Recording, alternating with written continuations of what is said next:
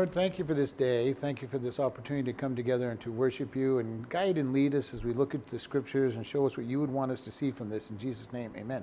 We're going to be in Acts chapter 26. We've, this is still Paul's defense. All right? Uh, Paul was arrested by the centurion, handed over to Felix. Felix put him in, un, in uh, uh, imprisoned him for two years. Felix is transferred. Now we have Festus coming in. Festus doesn't know what to do with him. Uh, Paul makes his appeal to go to, to uh, Caesar. And we had Agrippa and Bernice coming to visit Festus on a royal visit.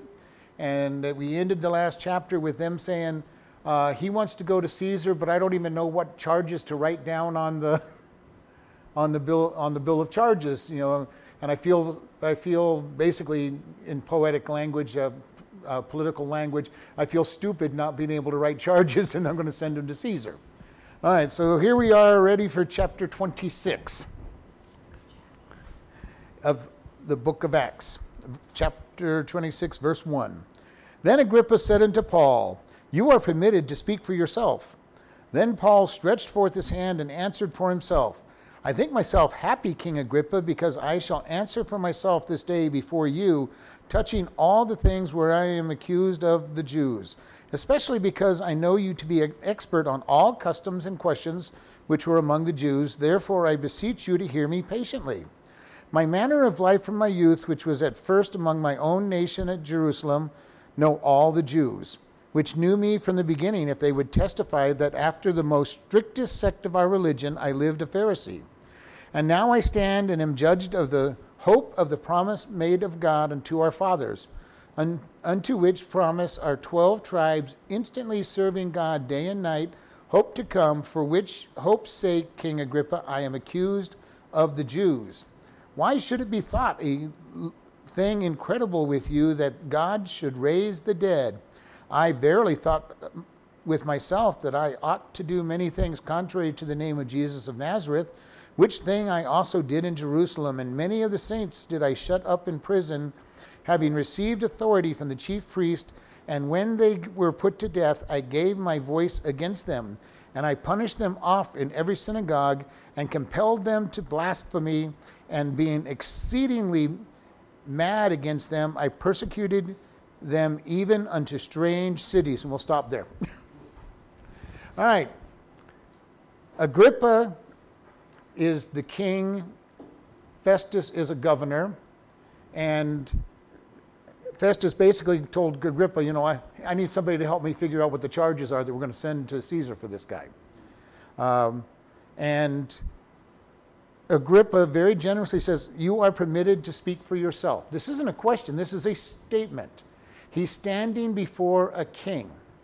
And when you stand before a king without permission, you were not to talk. All right? You had to wait to be given permission to speak because the king was so much higher than you. And it's theoretically the way you're supposed to be if you go in front of anybody with any great authority. You don't just start speaking to them. We don't enforce it as much in America as most countries do. But even if you were to go stand in front of the president or anything, you're not supposed to just get up and say, talk to the president without permission or being granted that permission to speak. Uh, and every once in a while, you see this in the press conferences where somebody will try to press a question and the president is not willing to answer that question and he's moving on, and the person saying, uh, You haven't answered my question, you haven't answered my question, then they'll be ignored. Okay? Here, Agrippa gives him permission to speak. And Paul, you know, stretches forth his hand and answers for himself. The stretching forth of his hand was to get attention. I'm speaking, I'm the one speaking. And we don't know how crowded it was, but obviously it was crowded enough for him to, okay, So just his hand just his hand up. All right, I'm the one speaking. All right. Um, and it says, I think myself happy, King Agrippa, because I shall answer for myself this day before you, touching all the things wherever, whereof I am accused of the Jews. So he says, I am blessed, I am happy I like to be for you, to be before you, King Agrippa. Why? Though even though he wasn't an active following Jew, he was born a Jew and had spent most of his life in Rome, enough to become in a political office. So he wasn't really Jewish, but he knew Jewish customs. So Paul's going to be appealing to him as a Jew. All right? So he goes, I'm here, I'm ready to answer for all the things touching upon which I am accused. Everything that they're going to accuse me, I am ready to answer to you, King Agrippa. And then he says, especially because I know you are an expert in all customs and questions which you are which are among the Jews, therefore I beseech you to listen to me patiently. All right, so he's going, you are you know these things. Now, I'm not sure that King Agrippa was an expert, but he, def- he knew more than, he definitely knew more than Felix and, uh, and Festus had known. He knew more than the centurion had known because this man at least had grown up in a Jewish home. And when Paul says, you are, you are an expert in the customs, these are the traditions that they did. Not necessarily the things that were in the Bible or the Old Testament, but just traditions. And this is a big point for Paul. You know, it's one thing to know what is said in the book. This is what I learn. I learn what's in the book. So when I talk to a Jewish person who has lived this, I find out how they practice beyond what's in the book. All right, and Paul's saying, you know what it's like. You know all the traditions, and this is very interesting, and the questions uh, which are among the Jews. Now, this might kind of make you wonder well, what is he talking about the question? These are the things that they debate. He's going to say, You understand the difference between the scribes, the Pharisees, and the Sadducees. All right? Uh, and remember, the Pharisees believe in the supernatural. They believe in the resurrection. They believe in the Messiah. They believe in, in angels and, and all of this stuff. The Sadducees are just practical people. What I see is what there is. They don't believe in the supernatural. They don't believe in angels. They barely believe that there's a God, but they really don't even believe that. They can't see him, so they're not even sure that that's true. All right? They don't believe in the resurrection. They don't believe in a coming Messiah. They're very pragmatic, uh, but they're spiritual leaders. okay? Even though they don't believe in the spiritual world. So Paul is going, You understand these things. You understand the questions that we have. And it's kind of like for us as a Christian. If we Baptists go into a group of charismatics, there are questions that would, could come up if we were to talk to one another and listen to it. You know, how does the Holy Spirit work? What, you know, what's the power of prayer? You know, there's different questions that we would have amongst ourselves. And sometimes when you're listening to the radio, you will hear those teachings that are basically questionable as far as I'm concerned because I don't think they agree with the Bible. And this is what Paul is saying. You understand these type of questions. You know, I'm not going to have to explain myself to you.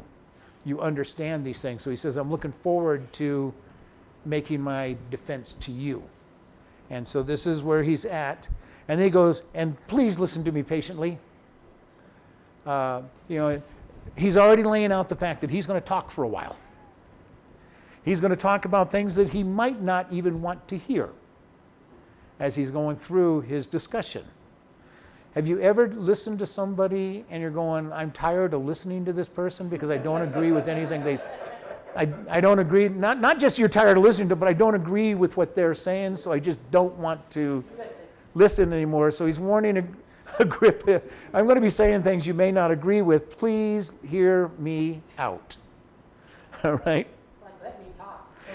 And then he goes, and then he starts into his testimony. My manner of life from my youth, which was at first among my own nation at Jerusalem, know all the Jews. Okay, now this is kind of an interesting statement because remember, he was, before he was saved, he was on the fast track to be one of the top dogs in the Sanhedrin. Okay, he was accomplishing things, and he said over and over, he was accomplishing things. He was, he was the rising star in, in the Jewish religion. He was young. He was already in the Sanhedrin, which means he was at least 30 years old when he got saved. And he's on his way up. He's recognized. He has power. He has authority. And he goes, My own nation knows who I, who I used to be. All right? If they will just testify, he says, you know, in verse 5, if they would just testify that after the strictest sect of our religion I lived, a Pharisee. Right? And here again, he's not having to explain to Agrippa what a Pharisee is. A Pharisee, you know, we kind of as Christians look at Pharisees and we look down our nose at Pharisees because of the hypocrisy that we, we keep reading about in the Old Testament. It's not the way the Jews saw them. The Jews saw them as the most perfect people. They walked as close to the ways that they were supposed to walk. And some of them were good. Okay, you had people like uh, Nicodemus, who really sought after Jesus and wanted to know the scriptures from Je- that Jesus taught. And we know that he converted over because he's one of the two uh, that went and got the body of Christ when he died and put it in a tomb. So we know that he converted. Now, there's no mention of him following him on a day to day basis and uh, abandoning the, the, the Sanhedrin and all that. But he followed him and he was a Pharisee. So not every Pharisee was a bad, hypocritical person. All right? Many of them were, but not all of them. So when we think of them, we, we think about all the bad guys, you know, that they were just a bunch of hypocrites and did all these things, and they really weren't. For the most part, they were good followers of God, trying to do the best they can, totally misunderstanding. They thought their works were what was important, and they were going to live as perfect a life as they could, and, and they would go make their sacrifice on Yom Kippur and practice on Passover and do all the different uh, t- sacrifices they were required to make, and tried to please God. Some, a good, per- good percentage of them. And Paul is saying, I was a Pharisee. I was in that strictest group. We were very careful to follow all the laws. And Pharisees were always chosen the best of the best. All right? Uh, so they would go out and they'd go, okay, yeah, you seem to be going good. You can be one of us. All right? That's the group that Paul was got, and he was picked. He was picked by Gamaliel to be taught, and Gamaliel was the best teacher of his day. He was the number three teacher of all time in Judaism, and he lived in, in Paul's day, and he picked Paul to be one of his students. You know, in that day, you didn't, you didn't go and say, Well, I want to go to this college. You got picked by the teacher. Now, usually you might make an application, you know, but you know, they would go to the synagogues. They would, they would get recommendations from the rabbis and say, I have a really good student. You really should talk to this student. And Paul is one of those that gets picked by Gamaliel. And he says, This is who I was. I was on the top. Verse 6 says, and, I, and now I stand and am judged for the hope and promise made of God unto our fathers. So he says, God made a promise. What was that promise? Basically, if you want to boil it down, the Messiah is going to come. And there's going to bring a uh, bring uh, life, life to us. Unto which promise our 12 tribes, instantly serving God day and night, hope to come.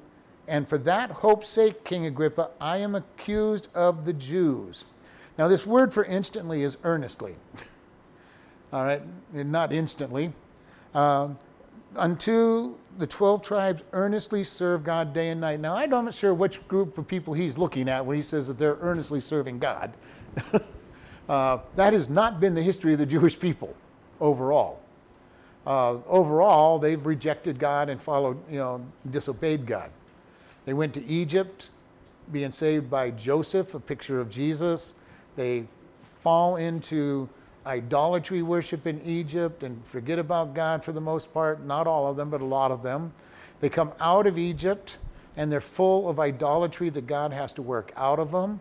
He gets them to the promised land and they refuse to go in because there's giants in the land and we might, and we can't kill these giants. And God says, "Fine." You think you know? And they go, We're, "And our children will will be killed by these giants." And God says, "Fine. You get to wander in the desert until all of you are dead, and your children will get to go in and take the land." Because you said that they would be killed, so they wander in the wilderness for 40 years, rebelling against God. All right. And if you remember when they were first told, God says you can't go in. What was the first thing they did? They decided that they were going to go attack the promised land, and lost about 30,000 of them in one battle. because they did what God said not to do. You know, and all through their wandering, you know, the time in the promised land, they did not fully conquer the land. They did not, they, they under the period of the judges, they kept falling into idolatry, and that's their history all through their existence. And Paul says they earnestly wait, but there was this earnest expectation. A Messiah is coming. All through this, no matter how far off, they had this idea the Messiah is coming.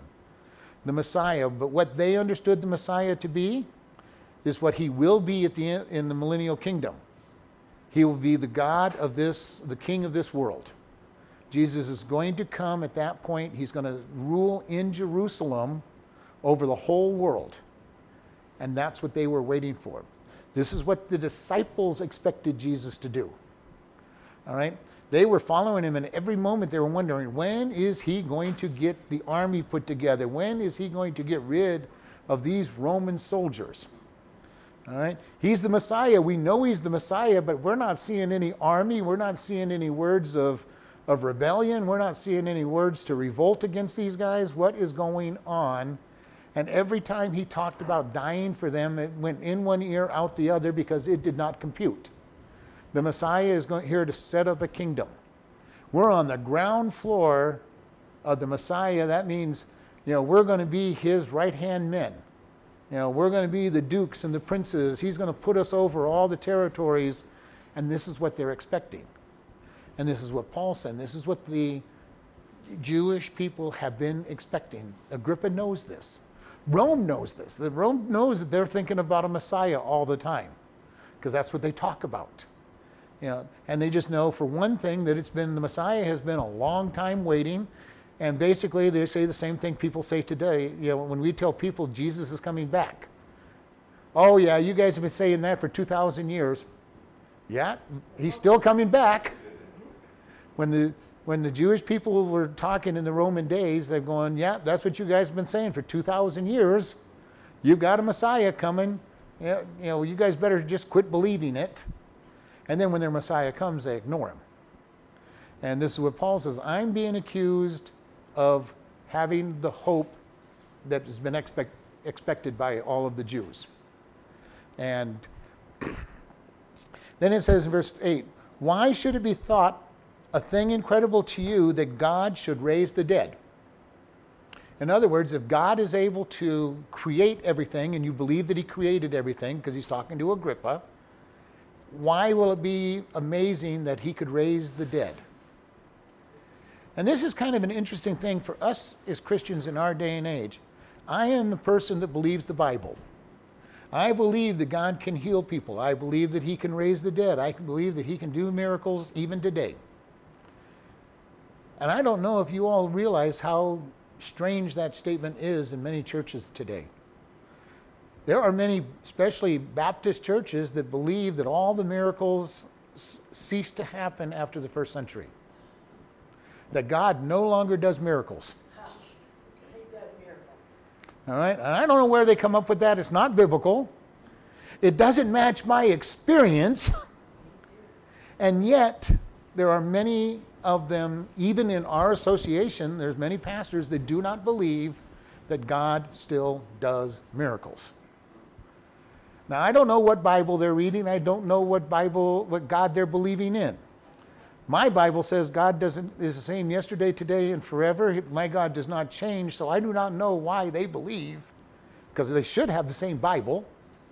They shouldn't have taken those verses out of the Bible, and they should believe that God does miracles, but they don't. This is the world we're living in. Our Christian world is very splintered. We have a large percentage of people that don't believe the Bible at all. We have a whole bunch of them that are picking and choosing what they want to believe out of the Bible. And when they read a verse like God doesn't change, they'll, they'll, their theology says, well, he hasn't changed, but he doesn't do miracles anymore. And it's like, okay, how do we put those two things together? This is something I say to us all the time. We need to be careful that we never let something that we believe control how we read the Bible. We need to always make sure that the Bible is primary. If the Bible says something that doesn't agree with something that I believe, I need to look and say, did I read it right? Did I understand it right? If I understood it right, then I have to change what I believe. Or at least talk to somebody and help them have somebody else help me understand why because it's so important. The Bible must be true.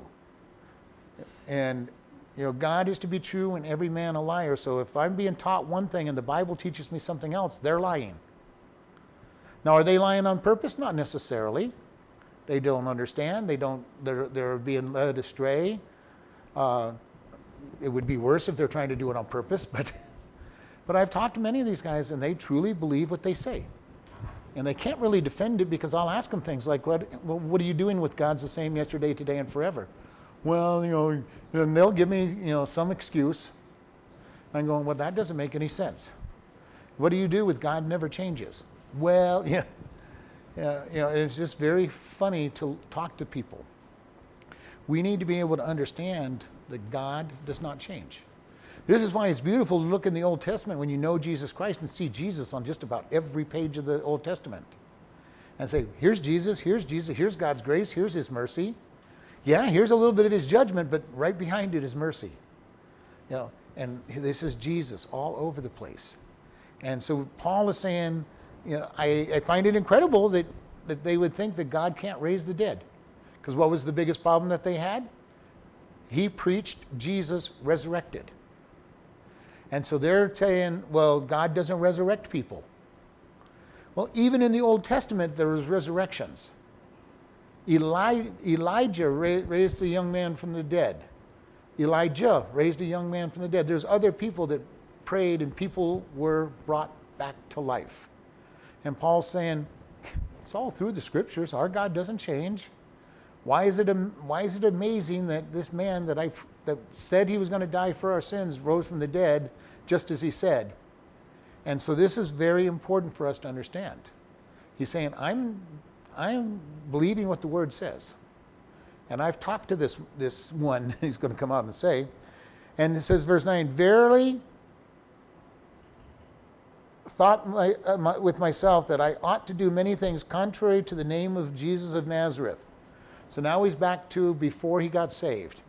He goes, Originally, I was in opposition to this Jesus. All right? Uh, I did things contrary to the name of Jesus of Nazareth. And then he starts talking about it, which in verse 10, which thing also I did at Jerusalem, and many of the saints did I shut up in prison, having received authority from the chief priest, and when they were put to death, I gave my voice against them. So he says, I had them arrested, and when they were executed, it doesn't say that he executed anybody. right?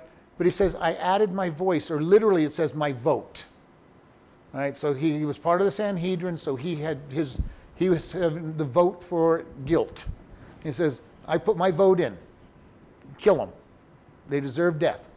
So in essence, he has killed them. He just hasn't been the physical one to kill them. He has said, hey, I'm all for it, kill them. You know, we see him standing at the pit, watching over the garments as everybody's throwing the rocks at Stephen. All right? And he had the authority and power to stop it. He was, he was a Pharisee, he was in the Sanhedrin. He could have stopped what was going on. He said, Nope, this is my vote. He deserves death. And this is what he's telling Agrippa. He goes, Hey, these guys all know I was, a, I was the rising star, I was a Pharisee. I persecuted these people. I put them in prison. I approved of their executions. And if that wasn't enough, he goes in verse 11 I punished them oft in every synagogue, and I compelled them to blasphemy, and being exceedingly mad against them, I persecuted them even into strange cities. This is very interesting. He says, I compelled them to blasphemy. This is something that Rome did all the time as well. They would bring the Christians in and give them one last opportunity to recant. Paul would bring them in and say, you know, Paul's a brilliant orator. We've seen this over and over. He's doing his own defenses and winning. He would come to these people, he'd lay out the scriptures and show them how they were wrong, and, and most of them weren't smart enough to argue with Paul. And at some point, you know, they would be able to say, Yes, I understand, you know, and blaspheming the name of Christ and basically reject him in front of Paul during that argument.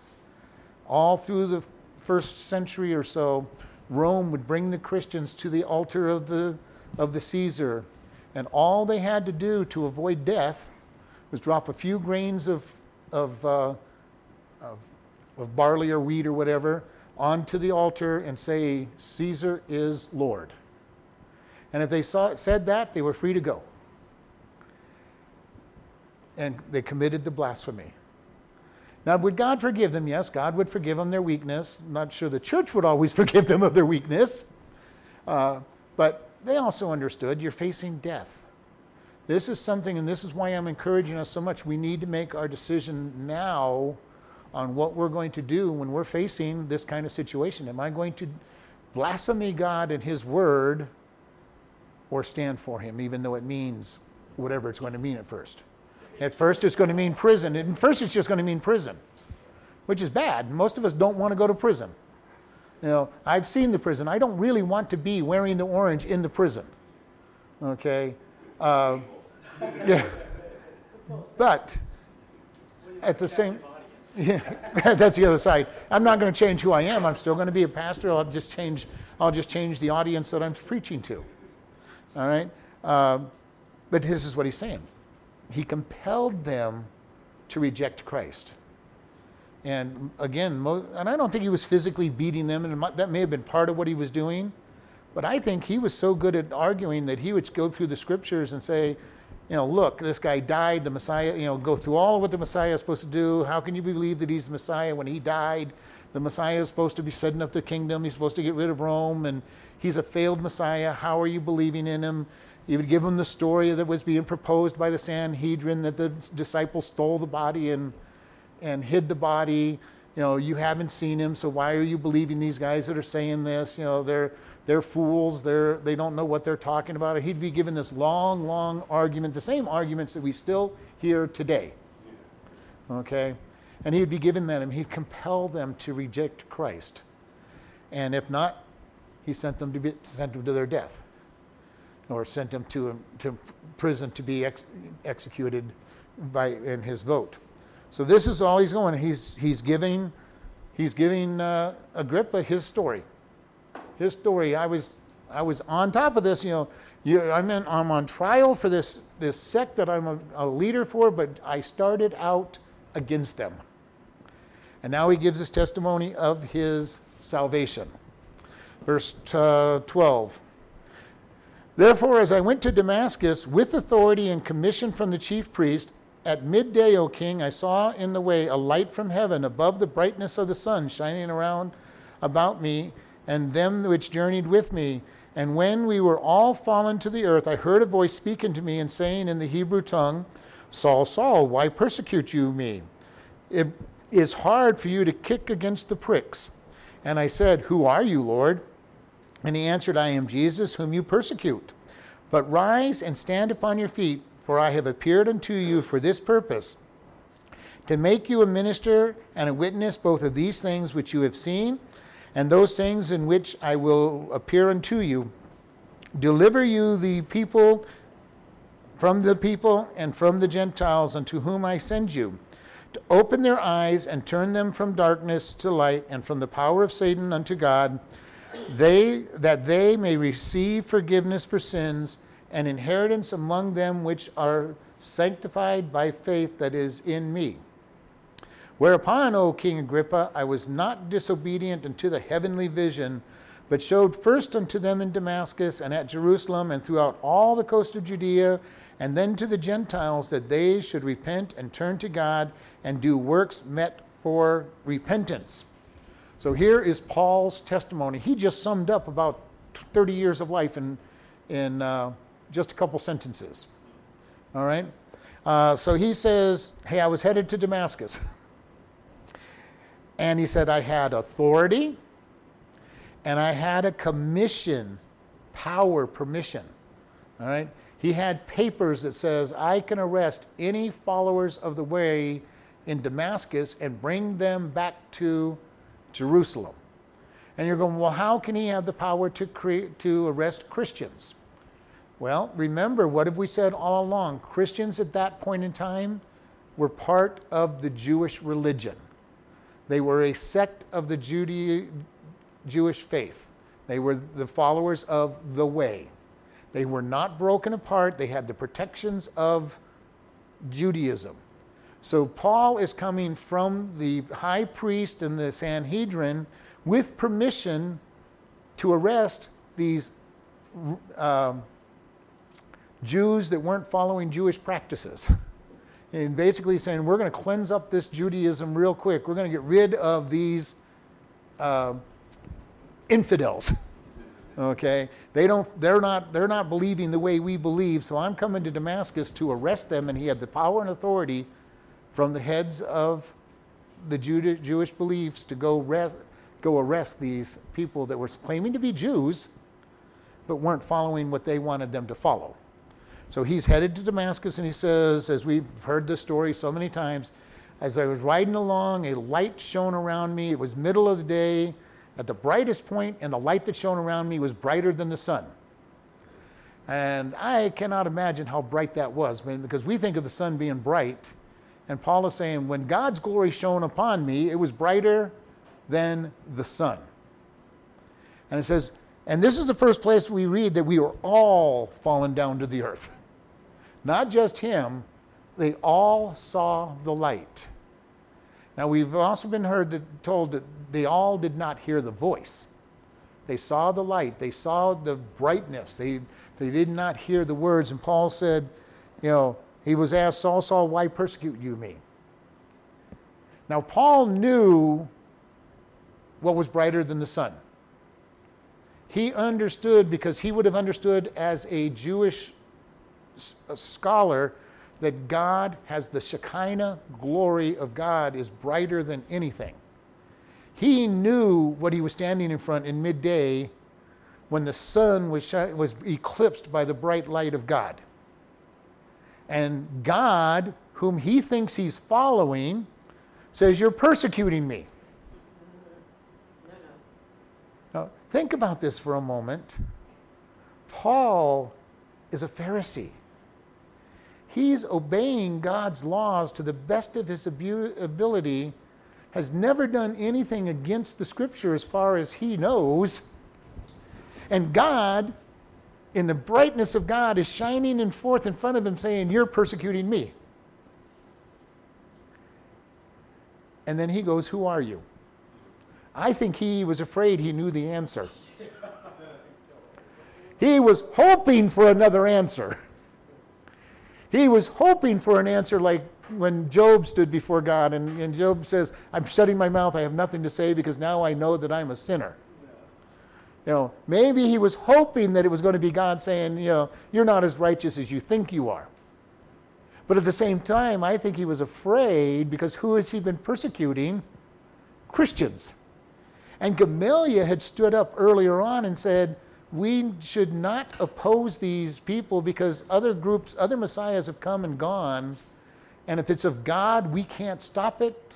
And if it's not of God, it's going to fall apart. So Paul heard his teachers say that to the Sanhedrin. And yet he's pressing against the, the Christians. And I think he has this very sneaky feeling uh, this better not be this Jesus who I'm persecuting. Because he knows he's standing before God because the, the sun has been eclipsed. And of course, that's exactly the answer I am Jesus whom you persecute. His worst fear is acknowledged. I'm now fighting against God. And he says, But rise up, for I have appeared unto you for this purpose, to make you a minister and a witness of these things which you have seen, and these things which you, I will appear unto you. Get up, I've got a job for you to do. You are now switching sides. All right? God's grace. He's going to go from the enemy of the church to a fighter for the church. And if you remember, it doesn't go into in his testimony, but if you remember when Paul first says to the Damascus leaders, I've changed, they don't believe him. They think it's a trick. He's just trying to trick us so he can get all of our leaders all in one place and have us all arrested. And when he goes to Jerusalem, they think the same thing. It takes Barnabas coming down and saying, He has really changed. If you had just known what was going on in Damascus and how he has been preaching Christ and, and getting people saved and finally uh, Peter comes to him, gets convinced that he really is saved, and brings him to see the rest of the disciples. He doesn't go into all of this, you know, he doesn't go into all of that part, but God has said, He says, God gave me a mission to go preach. And it says, delivering you from, from the people and from the Gentiles unto whom I send you. So God says, I'm going to keep you protected. I'm going to deliver you from each of these groups. This is really a good thing. This is something we all need to understand. As long as we're doing what God wants us to do and He has a plan for us, we are indestructible. Doesn't mean we won't get hurt, but we won't die if we're doing what God tells us to do. And Paul was hurt many times. He got beat.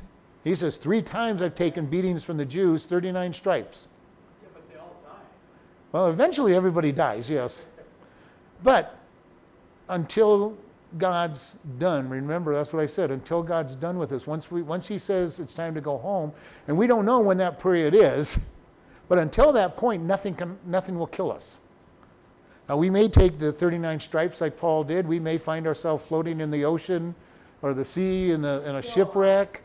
Um, Paul was stoned one time, and we believe that he died and was resurrected from that, so he was still not, you know, uh, he was not killed in one sense. Uh, but God says, I'm going to deliver you from them, and your job is to open their eyes and turn them from darkness to light and from the power of Satan unto God, that they may receive forgiveness of sin and inheritance among them which are sanctified by faith in me, which is in me.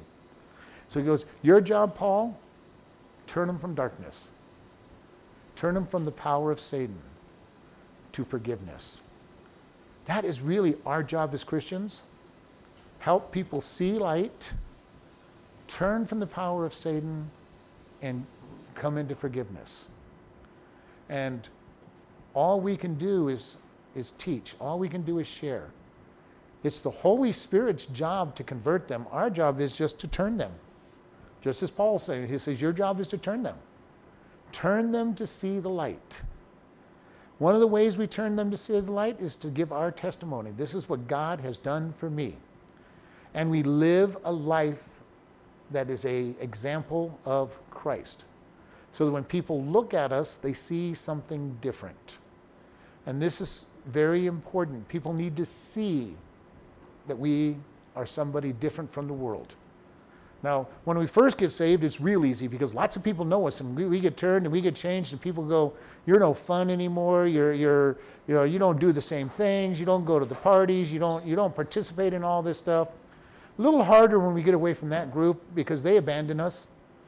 You know, we will be accused of abandoning them, but it gets to the point where they just don't want to be around you anymore.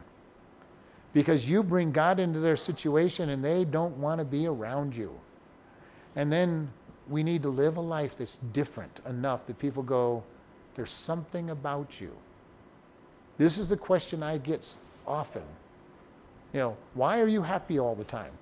Well, I don't think I'm happy all the time, but I guess I'm happy most of the time and people notice it. All right? Why don't you get mad at this person? Why aren't you talking bad about this person? And people notice that we are different from the world when we follow Christ.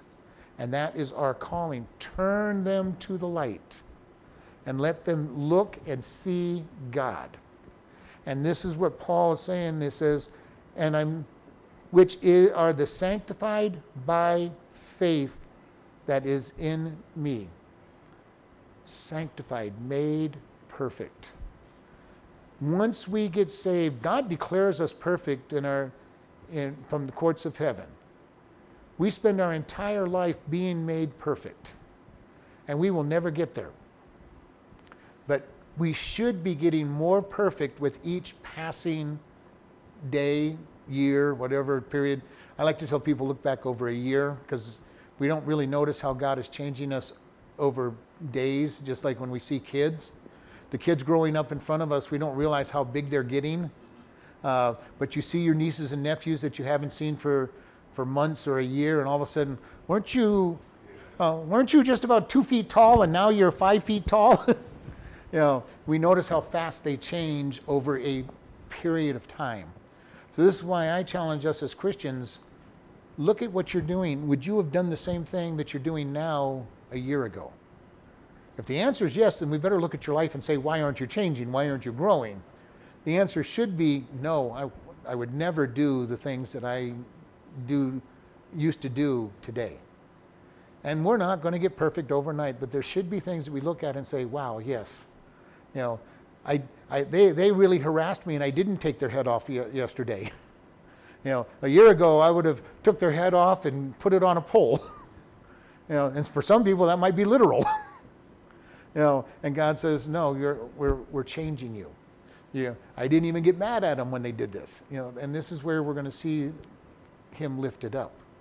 And then he goes, Whereupon, O King Agrippa, I was not disobedient unto the heavenly vision. All right? He says, I obeyed. Now, this is kind of something interesting. You know, and it's, you know, if any of us saw Jesus and Jesus gave us a command, we'd probably be very likely to obey. All right? Paul was zealous for God. He wanted to serve God.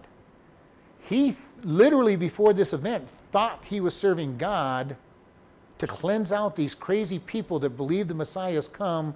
This guy that was killed and now they're saying was alive, and they're upsetting Rome and Judaism with their teaching. And he says, I'm going to go clean out, I'm going to clean them out there because they are rebellious against God. And God changes his heart and says, Now I want you to be just as zealous for the truth.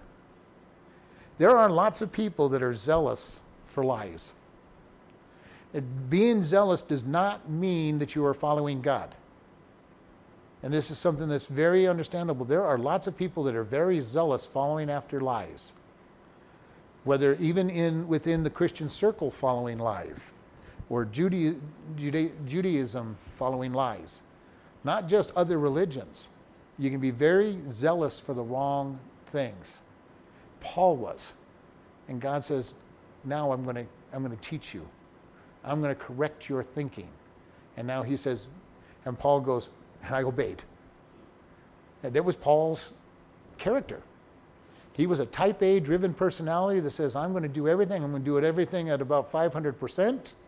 And when he became a Christian and follower of Christ, he became 500% into, you know, following God. Every opportunity he spoke every, and, and was very bold. he was just as bold for Christ as he had been against Christ and in his rising up of the in within the ranks of Judaism. And he says, verse 20, But I showed first them in Damascus and at Jerusalem throughout all the coast of Judea, and then to the Gentiles that they should repent and turn to God and do works met for repentance. So here he's going. He goes, First I started in Damascus.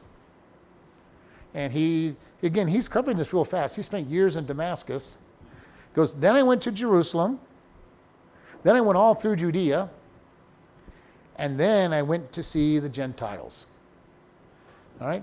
Paul is following Jesus' command go into all the world, to Jerusalem, Judea, Samaria, and to the uttermost parts of the world. This is what Paul's doing. His plan was to go everywhere. He was following the command of God, and he says that they should repent and turn to God. This is one of the greatest steps in salvation that people forget. People will pray to God and say, God, I'm a sinner. I, you know, I, I, I believe I do. But they'll forget the repentance part. Repentance is to turn away from what we're doing and turn to God. That is what repentance is. Turn away from our sin to God.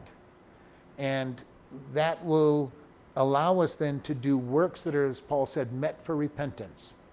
He goes, once you've repented, you're going to start doing good deeds. This is what James tells us. He says, you know, faith without works is dead. He also says, show me your faith without your without works. And he goes, and I will show you my faith by my works.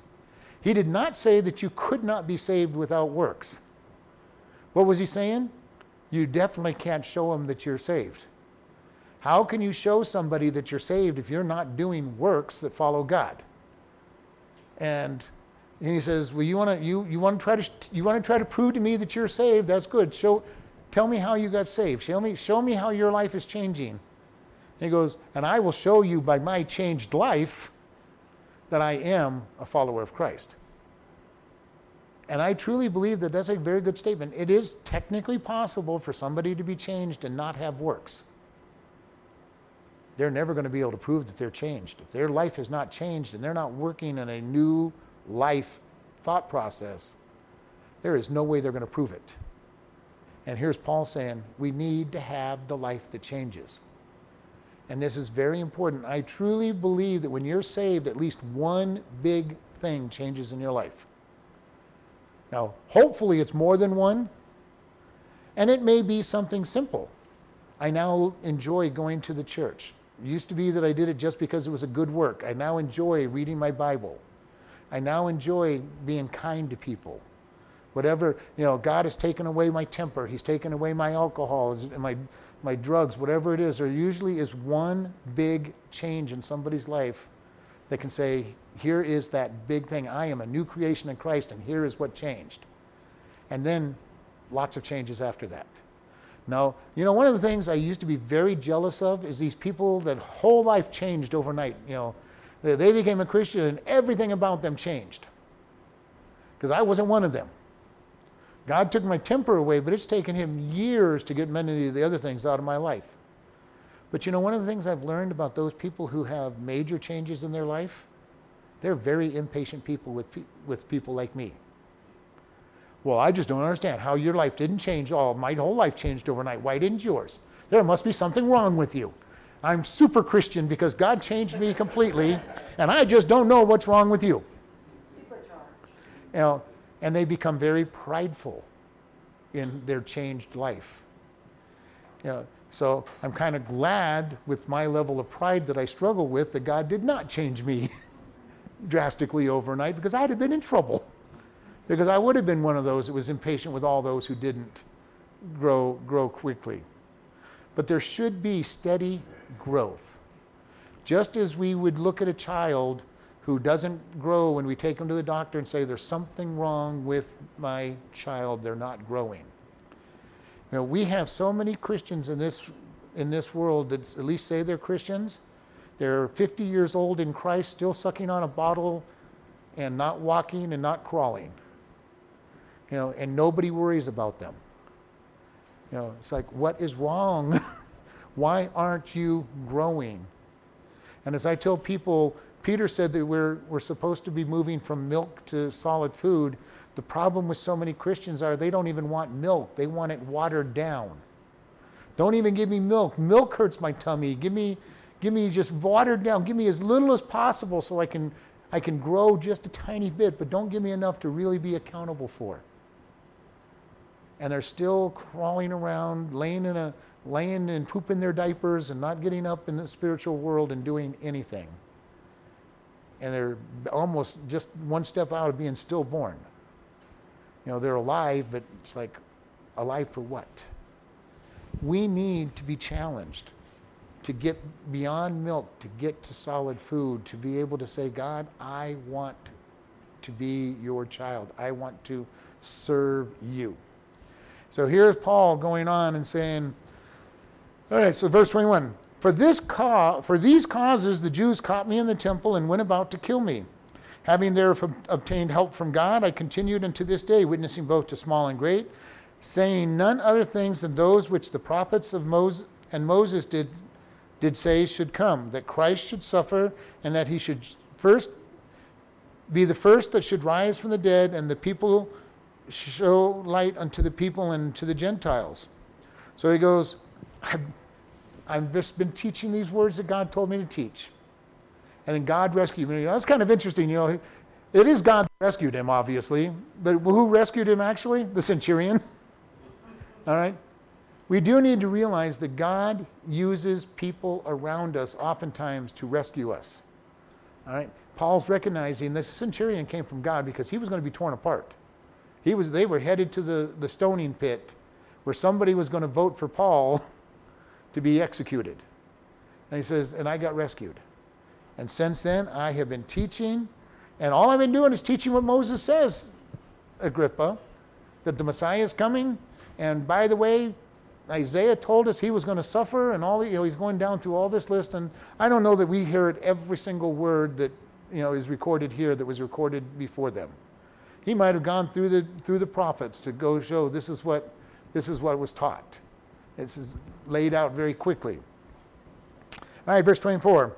And as he thus spoke for himself, Festus said with a loud voice, Paul, you are beside yourself with much your much learning doth make you mad.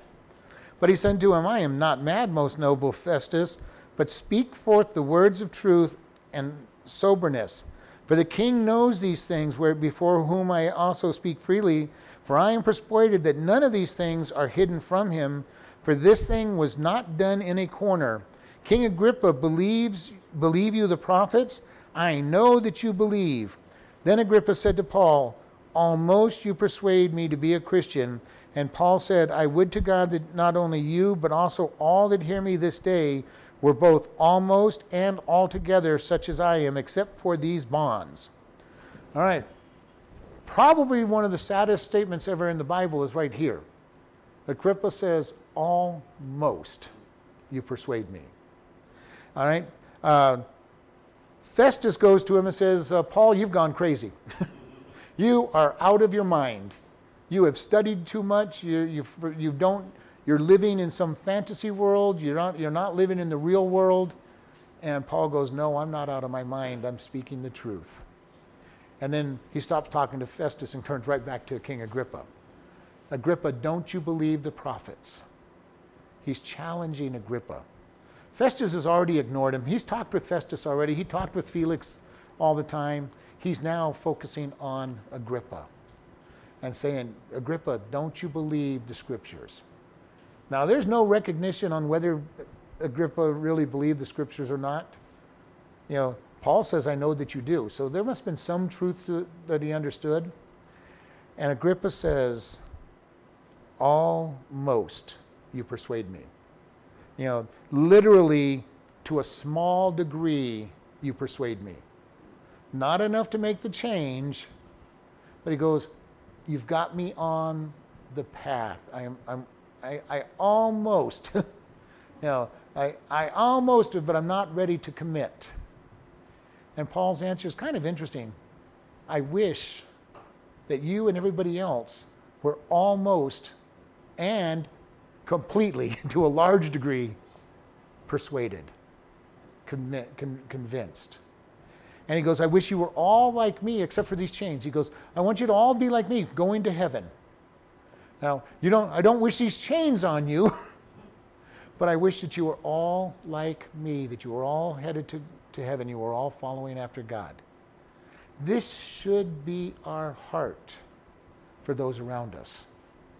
I wish that they would all come to Christ. I wish that everybody in my family would come to Christ and seek God strongly. Now, I have many people in my family that have said a prayer and may or may not be saved. Because you look at them and you're going, you can't prove it to me. You know, I don't see any works fit to repentance. You cannot prove to me, yes, you said a prayer. But there's no way that I can know for sure and that you can prove to me that you, that you are saved because there's no works. And I worry about them. I can't judge them, that's between them and God. I pray for them to get saved because it doesn't seem that they are. But I really have that same prayer God, I want them to be like me. I want them to be hungry for God's word. When I first got saved, I got hungry for God's word. I listened to a children's children's show on the radio, they had a Bible study. I applied and started taking their correspondence Bible study. Within three years, I had gone through everything that they had available. They introduced me to Moody Bible Institute. At age 15, I was studying at Moody Bible Institute on correspondence courses. And if you know Moody Bible Institute, it's one of the big Christian colleges. So that when I finally went to Bible school, I had already taken a lot of courses through Moody Bible Institute. I got hungry for the Word of God. I wanted to know God's Word and be able to witness. Most of it because I got really embarrassed because I told people they needed to know Jesus, and when they asked how, I don't, I don't know. Come, to, come with me to Sunday school. They'll tell you how to do it. Know, I'm 10 years old. I didn't know what. I barely knew what I had done. All I knew is my life was different. You know, uh, and here's Paul saying, "I wish everybody was like me. I wish everybody was." You know, you think I'm crazy? I wish everybody was crazy then. you know, and you know this is very true. To the world, we as Christians are crazy. We believe there's a God who created everything, who gives us peace, and who's in control of our life. They think we're crazy. Because somehow they think they're in control of their life as they're locked into their sin. Because what do they what do they always say? And what do we probably say before? I can stop this anytime I want. Now, I am not an alcoholic. I, I can stop drinking anytime I want. I just don't want to. I'm not addicted to these drugs. I can stop anytime I want to. I just don't want to. I'm not addicted to a work. I, I just doing what needs to be done for my family and it's best for my family. I could stop doing it any time. And we are locked into our sin nature and we are enslaved by our sin nature and we don't even recognize it. I will rather be a slave to God and have the peace that passes understanding and the joy that He gives me than to be locked and slave to the sin that brings destruction. So if I'm crazy for being a follower of Christ, thank God. If I'm a nut for following Christ, praise God. If I'm a fanatic because I'm following God, I'm happy to be a fanatic. I used to be a fanatic for football, especially one particular team. I was a fanatic for that team. And, you know, had no problem cheering and yelling and, and knowing all the stats about that team. You know, and all of us have something that we're a fanatic about. Now, we may not like to be a fanatic of some of the things that we are a fanatic for, but sin has us bound up as a prisoner. I will gladly be the slave of Christ and be bound to Him with all that He gives me than to be bound up by all that the world has to give me. Because the world's cost is too great. It is too great a price to pay. And we understand that as a Christian. The world does not see that the cost that they're paying is that great. They think that that temporary joy that they get in their sin is all that there is in life. And until they experience the real life in Christ, with the joy and contentment that He brings, they don't understand that there's so much more that they're missing out on. And they think we're crazy. You know, well, it's just temporary, it'll all fall away. No. I have God filling my life, and that's all I need. And then the last two verses, the last three verses. And when he had thus spoken, the king rose up and the governor and Bernice and they that sat with them. And when they were gone aside, they talked be- between themselves, saying, This man does nothing worthy of death or bonds. Then said Agrippa unto Festus, This man might have been set at liberty if he had not appealed to Caesar. All right, so the judge gets up, his wife gets up, Festus gets up, all the other people sitting in, in the judgment seats get up and they start talking and conferring amongst themselves, and they go, uh, you know, basically, why did Festus do this? He wanted, he wanted uh, King Agrippa to help him write the charges. And Agrippa's going, there's no charges here. You know, if he had not appealed to Caesar, we'd have just released him. But he's appealed to Caesar. Now he must appear to Caesar. Their hands are bound. He's appeared to Caesar. We have to send him to the Supreme Court to present his case, and we have no we have no charges to be able to write down on the document to send to Caesar to send this man is put before you because of these charges. Because they say there's no charges worthy of being bound up.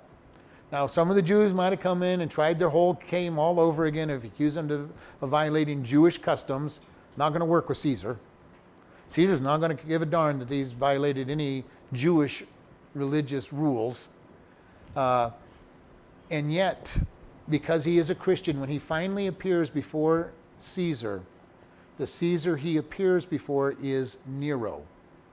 And Nero, when he appears before Nero, is killing, having Christians killed. So now Paul's going to come and tell him that he's a Christian and he's going to get executed for being a Christian. And if he'd been able to go before any, Augustus at this time is who's reigning, if he had gone before Augustus, he would have been released because there were no charges. But because he gets to Rome and he gets put under house arrest and never gets to go before Caesar until he appears before Nero, he's going to end up being executed, beheaded, because of the change of Caesar's and the rules that he's now going to go before Caesar with. But he does get to preach before Caesar. He does give the gospel to Nero. Now, Nero doesn't listen to him and has him executed, but he does make it before Nero. And he will be beheaded, which was the execution style for a Roman citizen.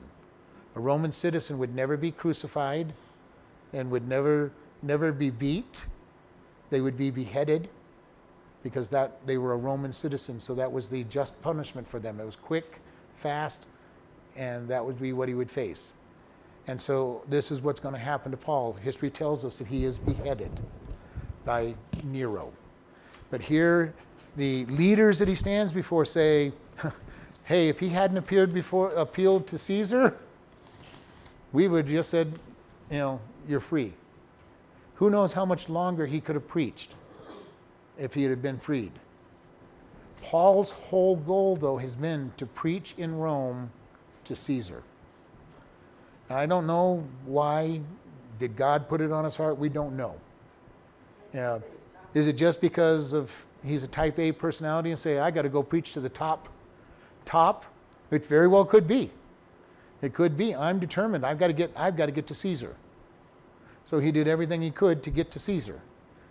And again, why did he originally appeal before Caesar? Because Festus was going to send him to in front of the Jewish kangaroo, kangaroo court to be condemned. And he knew that he would be condemned. He knew that he would not win that case because they were already against him. He, he sat on that case. He knew, he knew that, they would, that they were willing to pay witnesses. They were willing to, he, they, he knew that they had already determined that he was guilty. You do not ever want to appear before a court that has already determined your guilt. All right? The judge has already determined that you're guilty, you're in trouble. Because they won't listen to the law. They won't abide, obey any of the laws. And Paul knew that if he went before the, the high priest, he'd have been found guilty.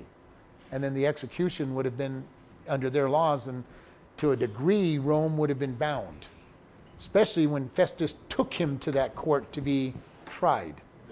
So here is Paul's testimony. And, and Agrippa says, Almost I am persuaded.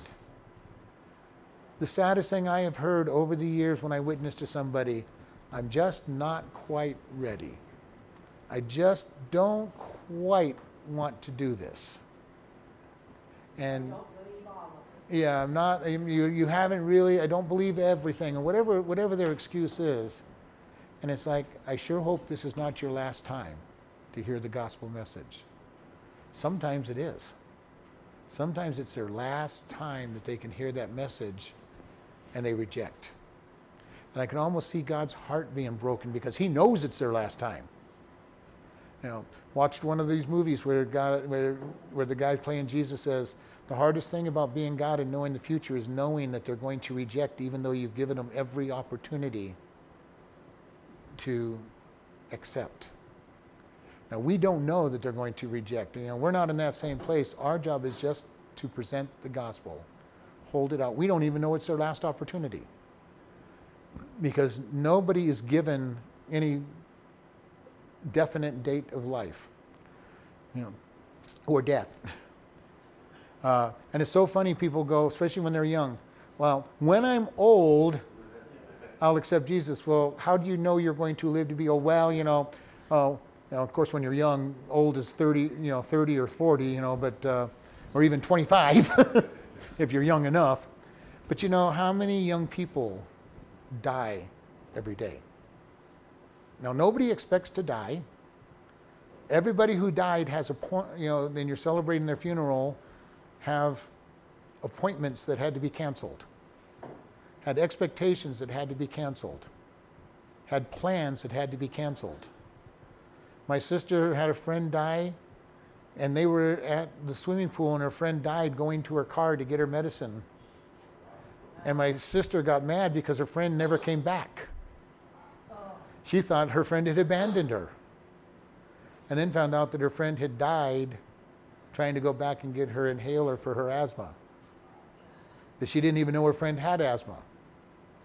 You know, this is the kind of thing that happens. People do not know when they're going to die. And they were both young at the time. And we need to be able to really encourage people to say, you don't know how much time you have. And we're not trying to be morbid when we're telling people that. Chances are they're going to live a long life. Most people do. But nobody's guaranteed a long life. There are a lot of people who die at a young age. And we need to make this decision that we're going to share the gospel with everybody. Just as Paul did. He says, God told me to share it with everybody. And share it. Tell people your testimony. Let people know what God has done for you. Because that really is your strongest testimony, you know, your strongest way you can witness. I was a sinner, I was headed this way, God got hold of me and He changed my life. He has made me a new person. I love looking at the lives around people in this church that have changed.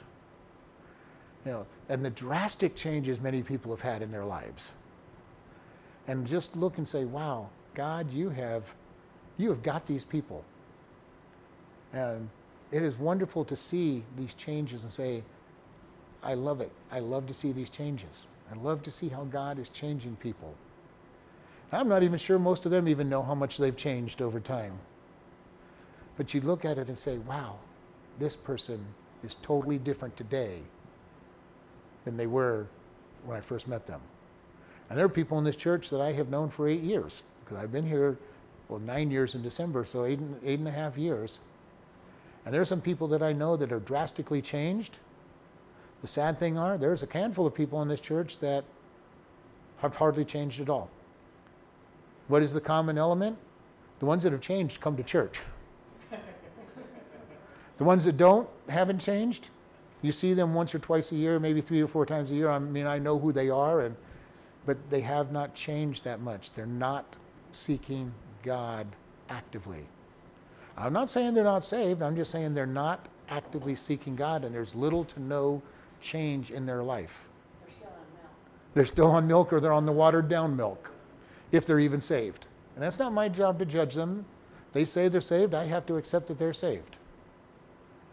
You know, but when you don't see changed lives over a long period of time, you start to wonder are they really saved? There are certain people in this church, I have no doubt that you're saved. Right? Because I've looked at the changed lives, I've looked at the hunger for God and all that's going on. We just need to share that with others. Be, be Paul, be courageous, be bold. Lord, we just thank you for this day. Help us to be ready to share you with others and to guide and lead. And we thank you in Jesus' name. Amen. Listening friends, where will you be when you die? We ask this question of a lot of people oftentimes, and the biggest answer we'll get is, I hope I will be in heaven. If hope is your answer, you don't know God, and that's a problem. We all have sinned and come short of the glory of God. the wages of the sin is death, but the gift of God is eternal life. If you do not know for sure that you're going to go into heaven, please today make your decision to follow Him. It is simply just ask Him, Lord, I am a sinner. Please come into my life and save me and make Him your Lord. If you've said that prayer, let us know so that we can send you a new believers packet. You can contact us at office at chloridebaptistchurch.com or even pastor at chloridebaptistchurch.com. Or you can just send us a regular letter at Chloride Baptist Church, P.O. Box 65, Chloride, Arizona 86431. Thank you very much for listening and have a wonderful day.